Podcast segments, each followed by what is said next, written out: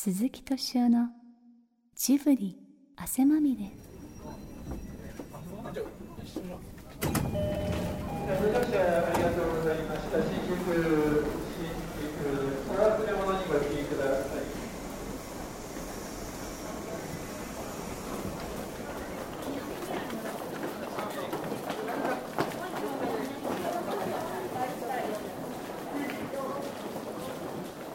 寒い冬の夜、新宿駅東口から紀ノ国屋書店へ。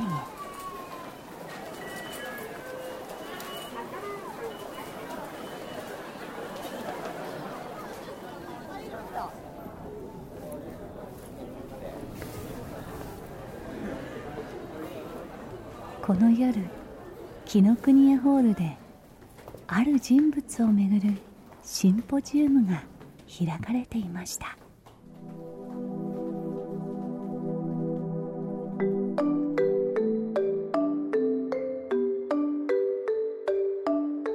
加藤秀一さん、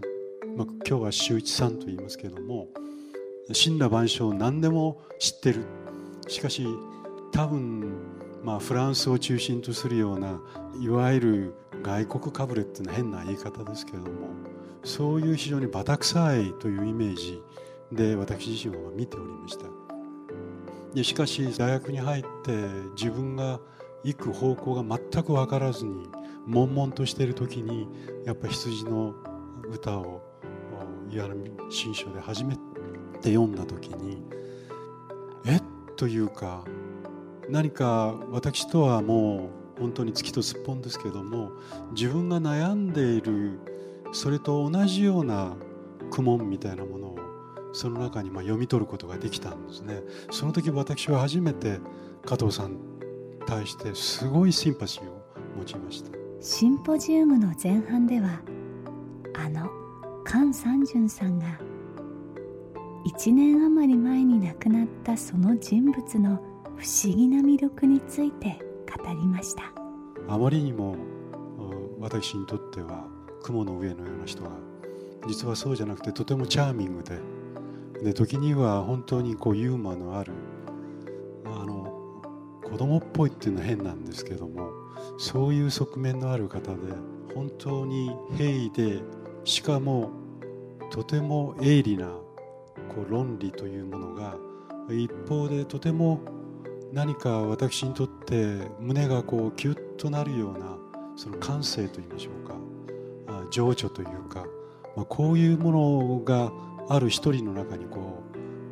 共在している。でそれが私にとっては非常に大きな驚きでした。言葉では尽くせないものを感じました。そしてシンポジウムの後半に登場する人が、会場の控え室でこんな話をしてくれました。ホタルの墓っていうのを作った時に、その悲しい映画で二度と見たくないっていう人が多かったんで、正当な評価が欲しくなったんですよね。それまでもそういう欲望があったんですけれど、これでいろいろ悩んだ結果、もしかしたら加藤さんならこの映画を見て正当な評価をしていただけるんじゃないかなと思って、これでお手紙を添えて、これでお送りしたんですよね、ビデオを。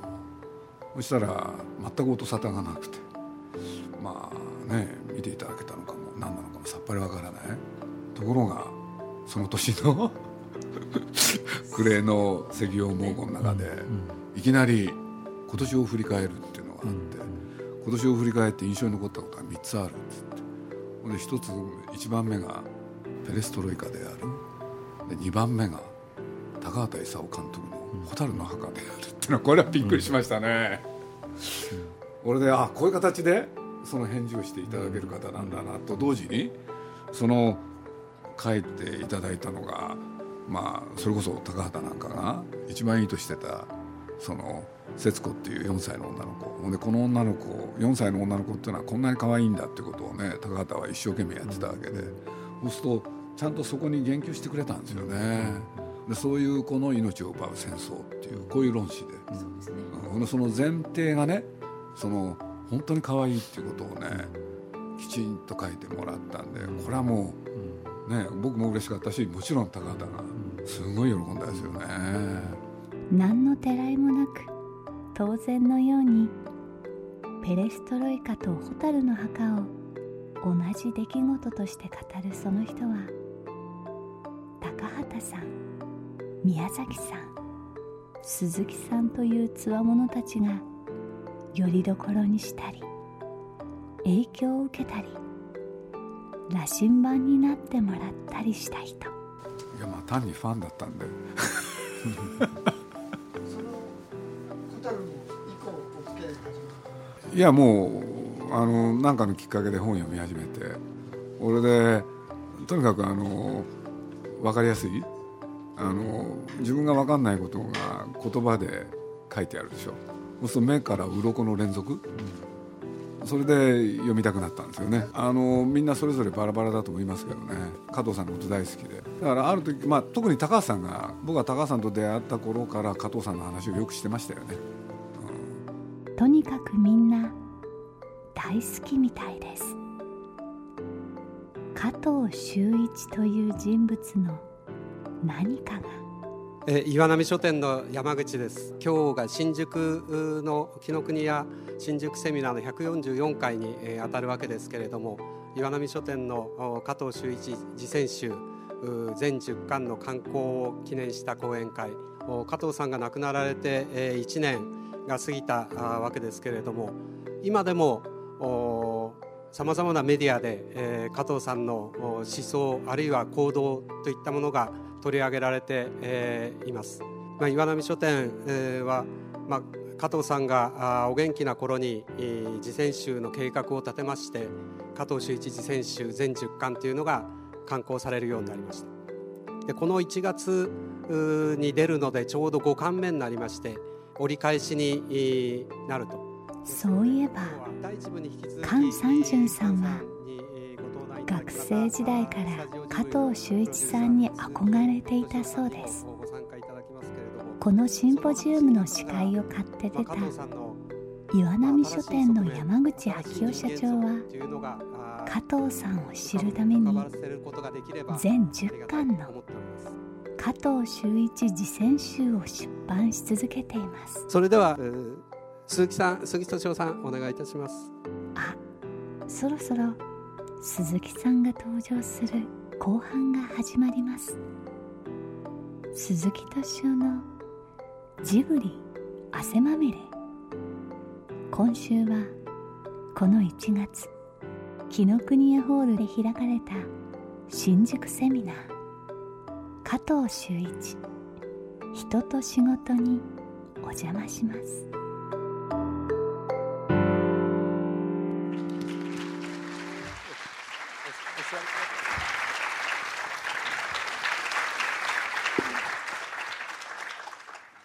鈴木さんは皆さんご存知のようにスタジオジブリのプロデューサーとしまして、今回、皆さんもスタジオジブリのアニメーションと加藤さん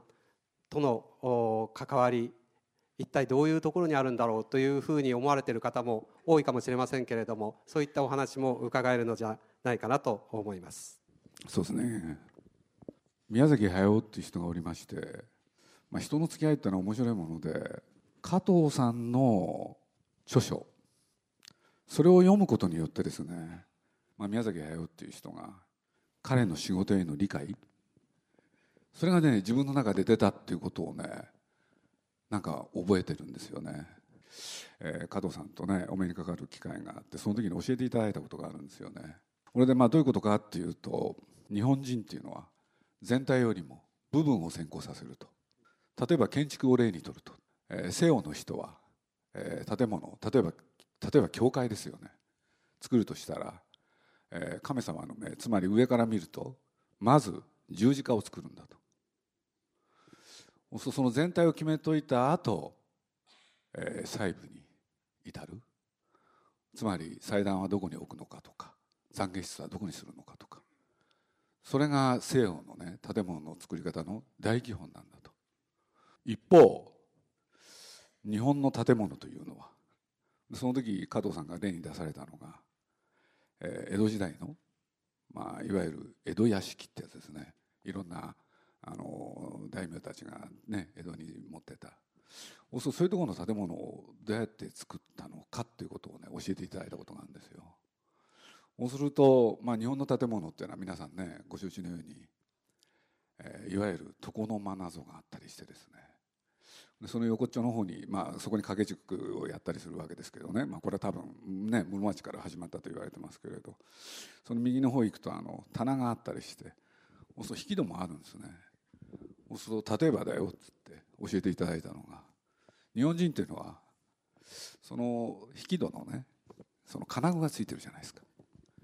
あそこから始めたりするんだよって言われたんですよ。そのね、金具をどう作るかによってですよ、実は床柱が決まったりするんだと。あやくはその部屋の広さが決まったりすると同時に、すごい大事なこと、その時全体の設計図はまだできてない。つまり一部屋作った後ね、その隣の部屋をどうするかと、部分から入って全体へ行くのがね、日本人で、まあ、基本的には建増しの発想。そうですね、建増し、増築でいくんですね。部屋があったと思ったら隣になんかね、玄関があったりして、でお風呂はここだとか、でこれを上から見るとですね、すごいぐちゃぐちゃなわけですよ。なんか迷路みたいな感じですよね。まあ、なるほどなと。つまり、まあ、それはハウルの動く城、すべて建増しで作ったお城なんですよ。要するに本人もね、それを鈴木さんがアドバイスされてそうなったわけじゃなくて、彼が帰ってきてそばにいて見てたんですけれどね、鈴木さんこれで城でいいかなっつって。だから僕はそういうことがね、彼のそういうなんていうんですかね、いろんな才能っていうんですか、そういうものっていうのがね、実に日本的であることを、一つはその加藤さんの著作から、知ることができた。宮崎駿という人は、例えばですね、まあ、一緒に仕事をしてて、こういうことがございます、お話をまあ作るわけなんですけどね、なんていうんですかね、シナリオがないんですよ。でシナリオがなくて、いきなり絵のコンテっていうのを描くわけですね。絵コンテっていうもの。そうすると絵でストーリーを進めていくわけですね。でその時に彼の最大の特徴、結末がないんです。全く結末のないところで物語をスタートさせる。そろそろある時期になると次を書かなきゃいけないんですよね。そうすると自分に緊張が迫るじゃないですか。次をやらなきゃいけないって、まあ、連載漫画みたいなもんなんですけどね。そうするとその時自分が今思ってることをね、そこでなんていうんですか、ストーリーにしていくんですね。これもある時、まあこれは著書の中だったと思います、例えば今ここ主義ってことをおっしゃったですよね。まあ時間と空間って問題だと思うんですけれど、てなことでこんなふうに喋ってていいんですかね。いや今のねお話を伺ってて思い出したので、加藤さんがその今ここの今っていう時にの日本の文化、まあ、建築の話もさっき言われましたけども、よく言われ例に挙げられるのがあれですよね、絵巻物ですから、日本の文化って絵巻物っていうのは見てる瞬間はその場面しか見えない。しかし西洋の絵画、もちろん例外ありますけれども、例えばキリストであれば生誕から亡くなるまでが一枚の絵の中に入ってる、一生が一枚の絵の中に入って全部が見える。これがまあ全体だとすると、絵巻物っていうのはその部分一瞬しか見えてこない。それで巻いてその場を楽しむという文化っていうことを書かれてますし、おっしゃってますよね。その辺菅さんいいか。まあ日曜日にちょっとある美術館みたいなの出てるからこれまで絵巻物とかたくさん見てきて、僕自身はやっぱり初めて日本の豊かさみたいなのを、どうしてそういう文化が日本の中で展開されたのかということは、加藤さん確か文学史序説でしたっけね、あそこの中に書いてらっしゃると思いますし、で僕最近江戸期のやはりいろいろな日本画の、まあ特に武尊なんかどこかで加藤さん書いてらっしゃると思いますけれども、いわゆる文人画っていうんでしょうかね、そういうその文人画って、その文人というものが、でそういう人がやっぱりこう文化を担っっていく。でその持っている豊かさというのをやっぱ加藤さんはしっかりとこう見てらっしゃってて、と同時にその中にある、ある種のその今と個々主義みたいな特性というものもまたもう一方でこう見てらっしゃる。だから加藤さんは何かこうある種日本のある継承すべきものと、そしてそこにあるこう絶えず繰り返される思考のパターンみたいなもんですね。それが非常に僕は読んでてそれを感じました。ですから、この年になって初めてこう日本の美術に目が開かれたような、だから加藤さんがおっしゃってることはよく前より分かった感じがします。鈴木さん、もう一つちょっと伺いたいんですけど、加藤さんが私なんかアニメーションについてあんまり言及されてるっていうのは少ないんじゃないかというふうに思ってるんですけども、その中でそのおっしゃられる中でアニメーションっていうのは、ギリシャの仮面劇とか日本の能とかに通底するものがあるんだっていうことをおっしゃられてるんですね。そのあたりいかがですか。いやそこでおっしゃったことをそのままお伝えするとですよ、僕のちょっと言葉遣いが間違えるかもしれないですけれど、人間のね、個人あるいは個性を描くというよりは劇的状況を描いといてそれに反応する人々を描く、これがね古代ギリシャのねいわゆる芝居ってものの大きな特徴である。それと似てんじゃないかな。でそれは実は12世紀の、物語にも絵巻にも非常に関係あるんじゃないかって、なんかそれをね言われたことがすごく印象に残っておりまして、と同時に僕なんかその場で教えていただいたこととしてはね、大きく言って演劇の歴史ってのは3つだろうってこともおっしゃったのを覚えてますね。要するに古代ギリシャで発生したいわゆる仮面劇はね、個性や、個人を描くんじゃなくて劇的状況を描く。そこで人々がどうするか、その喜怒哀楽の感情、それが近代になってね、個人とそれからもう一つ確かね、内面、人の内面を描くって、つまり古代ギリシャにおいてはね、いわゆる仮面劇においては人の内面を描こうなんてのはなかったんだってことをおっしゃって、それがこの先どうなっていくかと同時に今どうなってるかということで言うと、組織と群衆ってことをおっしゃったんですね。これで組織に押しつぶされる人々、そういう形でね演劇ってものが変化していくんだろうと同時に、その時にもしかしたら仮面劇の復活があるかもしれない。そうですね、ちょうど、真珠湾の日、1941年の12月8日に加藤さん能を見に行ってらっしゃるんですね。で自分の一つの区切りだっていうんで、その能舞台をその日に見るという、こういう感覚、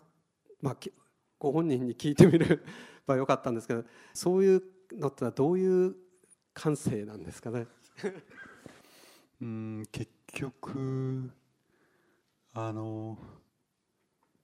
どれだけ変わっているのかというものを見るために、やっぱ何かこう変わらざるもの、やっぱ過去におけるうぞうむぞうの人々を呼び出すということだと思うんですよね。だから、この世の中から脱出するという、だから僕から見てて、その能という舞台はものすごくそれが洗練されてて、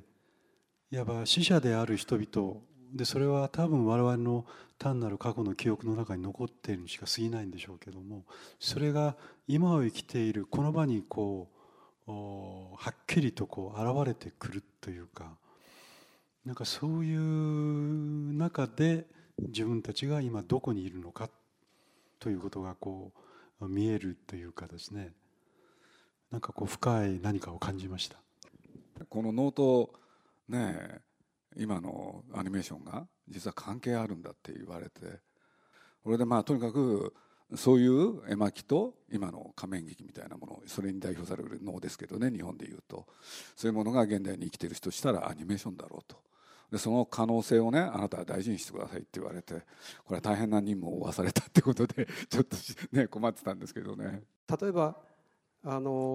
イギリスの、経済学者でロナルド・ドーアさんっていう方がいらっしゃる。ドーアさんは加藤さんっていうのは常に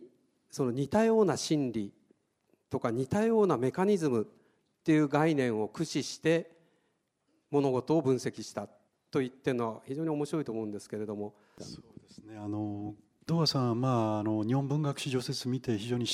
社会科学的で非常に面白いというふうにおっしゃってたのは、そういう客観化ということを怠らなかったということの表れだと思うんですけれども、やっぱりそれはなぜかというと、加藤さんが日本に滞在される時間が少なかったということもあると思いますね。再度はそれを故国喪失エグザイルと言っていまして、エグザイルは今日本では本当に故国喪失どころか国をことほぐですねグループとしてこれも一つのパロディーかもしれませんが、実際にですね、戦後50年代の終わり58年からですね、ほとんど日本にいらっしゃらないんですね。日本に定住するっていうとおかしいですけど、日本に定着したのが1976年からなんです。ですからその間ですね、1960年の安保の時はいたんですけれども、9月にはもうカナダに行ってしまうんですね。で69年までカナダなんです。ですぐ69年カナダから戻って、すぐその足でベルリンへ行ってしまう。それがもう73年までベルリンにいる。ですからそういう意味では、いわゆる68年っていう問題、最近いろいろ言われてますけども、そういう問題についても、我々3人とも68年世代なんでですね、何か鈴木さんなんかジブリで加藤さんの本を作りたいと、そういうお話をしてった時にですね、実はその直前にね、堀田芳恵さんの、やっぱり NHK であったある番組をビデオ化したことがあったんですよ。これで開口一番、先生加藤さんのね、日本その心たち、こういう形で本にしたいっていうお話をさせていただいたところ、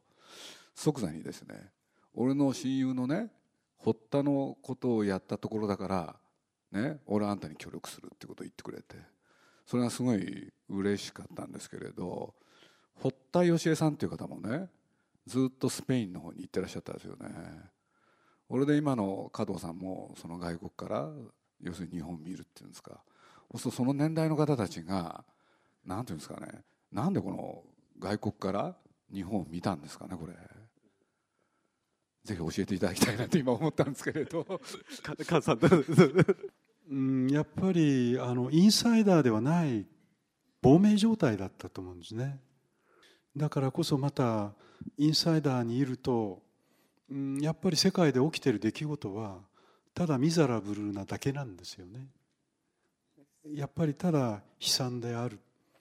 それは同情はしても自分は安全地帯にいるし、だから日本に生まれてよかったというような、そういう感性に落ち着いてしまう。そうではない何かをやっぱ加藤さんは言おうとしていて、自分自身はどこかでその亡命者であった、もちろん亡命者ではないんですけれども、そういうところがずっと終わりになって、だからこそ日本についての愛着もまた人一倍強かったんじゃないかなと思いますね。この日本文化における時間と空間ですけど、これの実はなんですよね。その最初がやっぱり出エジプト記から始まって、終わり最後がですね、脱出願望について、今からの脱出、ここからの脱出、亡命という選択っていう内容になってるんです。加藤さんやっぱりNHK の番組なんか見ても、オバマがチェンジと言った時にやっぱりそれをかなり肯定的に受け止められたのは、やっぱり68年のことがあったからなんでしょうかね。そのシャンジェラビっていうか、生活を変えるそのチェンジというどこか通底したところがあって、加藤さんはやっぱりそれをものすごくある意味で評価されている。で多分これは加藤さんはそこで変化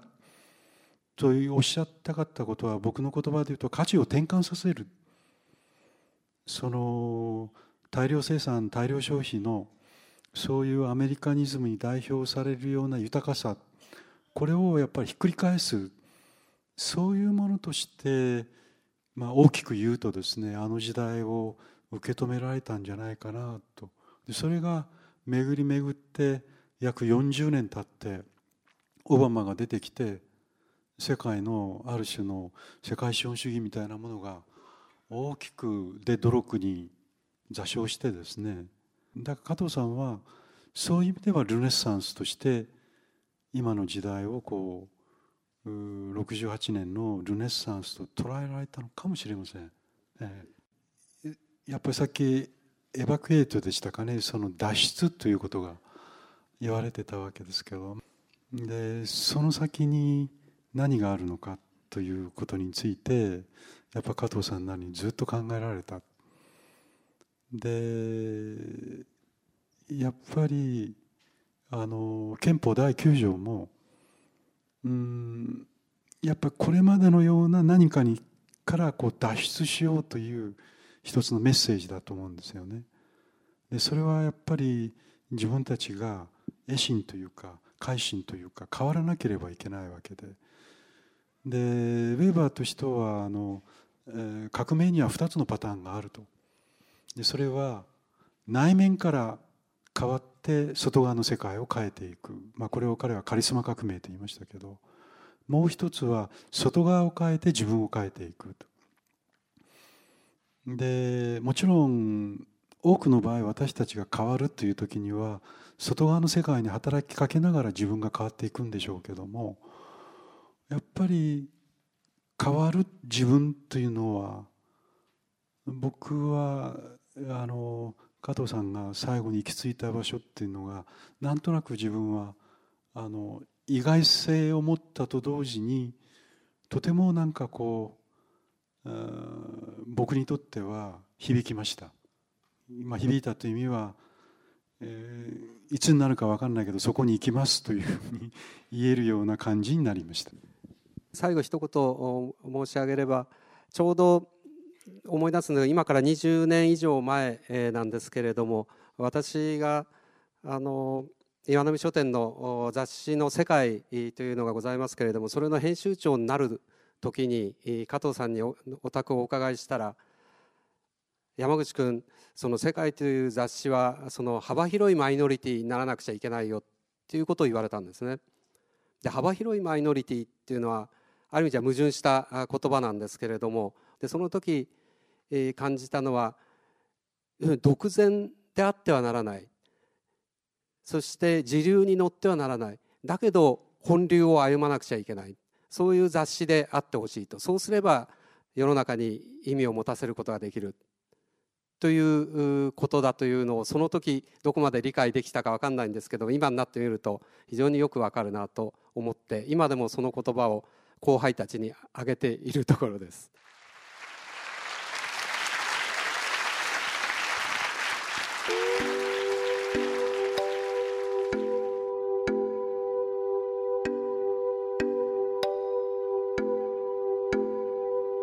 加藤周一さんは2008年の冬に亡くなられました。そして2月27日から渋谷のシネマアンジェリカでは、加藤さんのドキュメンタリー映画「しかしそれだけではない加藤周一幽霊と語る」が公開されます。じゃあ鈴木さん、最後にこの映画の宣伝になるかなと思うんですけれど、実は、この映画の中で、これ憲法9条の会を東大の駒場の中でおやりになって、そこで語られている中にね、実は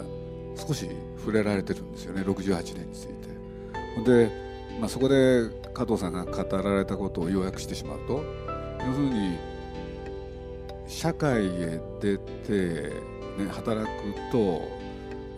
いろんなものに縛られてしまうと、僕の要約ですからね。しかし学生と、会社を辞めた老人は手を結べばあの時代のエネルギーが取り戻せるんじゃないかって、そんなことを語ってらっしゃるんですよね。だから僕はそれを聞きながら肯定的に受け止められてたのかと、そういうふうな受け止め方しましたけどね。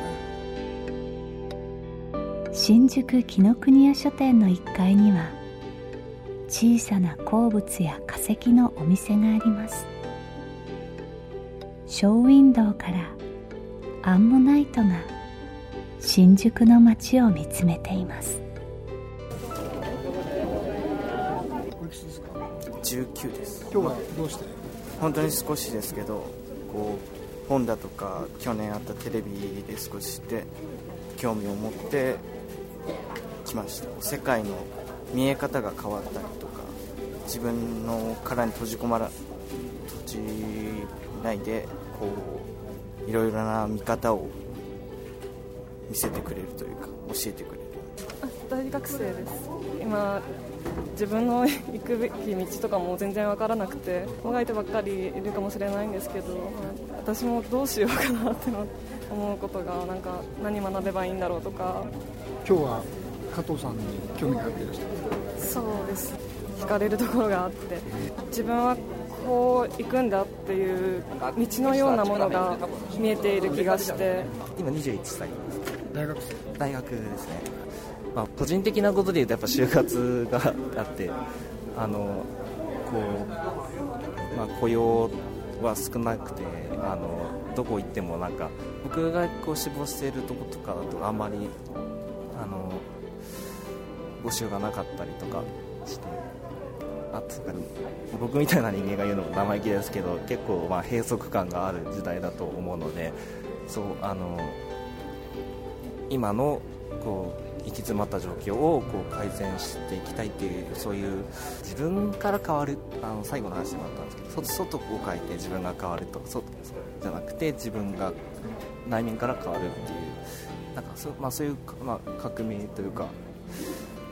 そういうのがこれからある、そういう時代になっていくのかなとかも考えたり、変わった方が面白いんじゃないかなって。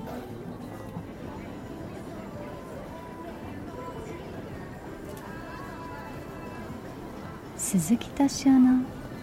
ジブリ汗まみれ。この番組はウォルト・ディズニー・スタジオ・ホームエンターテインメント、読売新聞、ドリームスカイワード JAL、 街のホットステーションローソン、アサヒ飲料の提供でお送りしました。